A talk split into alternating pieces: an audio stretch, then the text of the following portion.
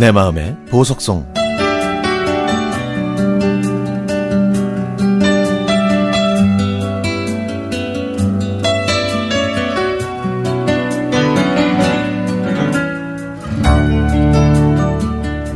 지금 생각해보면 그 사람과 저는 궁상맞고 촌스러운 사람이었나 봅니다. 길거리, 길거리에서 파는 토스트를 먹을 땐 하나만 사서 나눠 먹었거든요. 하지만 그럴 만한 이유가 다 있었습니다. 저희 둘 다 가난했거든요. 그래도 저희는 부끄럽지 않았습니다. 저희는 합리적이라는 단어를 좋아했는데요. 이 단어의 뜻을 좋아하니까 생각도 마음가짐도 그렇게 굳어져 갔죠. 그래서 저희는 결혼을 생각할 때도 합리적인 방법을 가장 중요하게 생각했습니다. 지금 말로 표현한다면 아마 small wedding 정도가 아닐까요? 하지만 저희 결정을 들으신 어머니는 펄쩍 뛰셨습니다. 아니 그 인륜지대사를 사람 몇 명 데려다 놓고 한다고? 에이 그 어디서 그따위 버르장머리를 배웠어? 응? 라고 하시면서 노하셨지만 저희는 뜻을 굽히지 않았습니다. 아니 굽힐 수가 없었습니다. 모아둔 돈이 없었으니까요. 저희는 어머니의 마음이 누그러지실 때까지 기다리면서 돈을 최대한 모으기로 했습니다. 학원 강사로 일하던 그 사람은 승승장구해서 연봉은 저와 비교되지 않게 올라만 갔죠. 저는 자존심이 좀 상하긴 했지만 우리한테 좋은 일이라고 생각해서 저도 제 나름대로 최선을 다해서 살았습니다.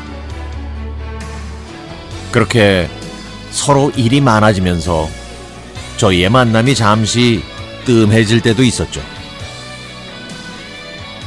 어느 날 그 사람이 갑자기 해외 출장을 가야 된다면서 서둘러 나갈 때만 해도 저는 몰랐습니다.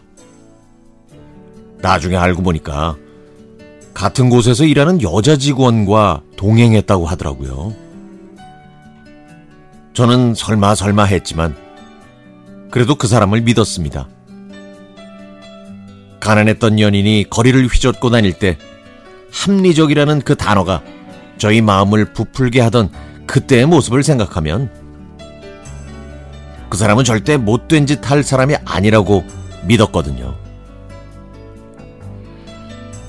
하지만 불길한 예감은 틀린 적이 없다는 말처럼 저의 믿음은 엇나갔고 그 사람은 결국 저에게 결별을 요구했습니다. 하지만 저는 반드시 돌아올 거라고 믿었고 그래서 저는 흔들리지 않고 묵묵히 제 할 일을 하고 있었습니다. 그러나 시간이 지나서 그 사람의 결혼 소식을 듣고 나서야 그제서야 제 마음을 정리하고 제 주위를 정돈했습니다. 만나면 헤어짐을 준비하는 것이 인생의 진리인지는 모르겠으나 저는 그 사람과 결혼까지 생각했었습니다. 검소하고 합리적이며 저희가 가진 것을 저희보다 덜 가진 사람들과 나누자는 제법 기특한 뜻까지 공유하면서 위로하고 다독였던 지난날. 그 지난 일들이 좀 우습게 느껴지기도 했지만 꾹 참다 보니까 아, 또 참을만 하네요.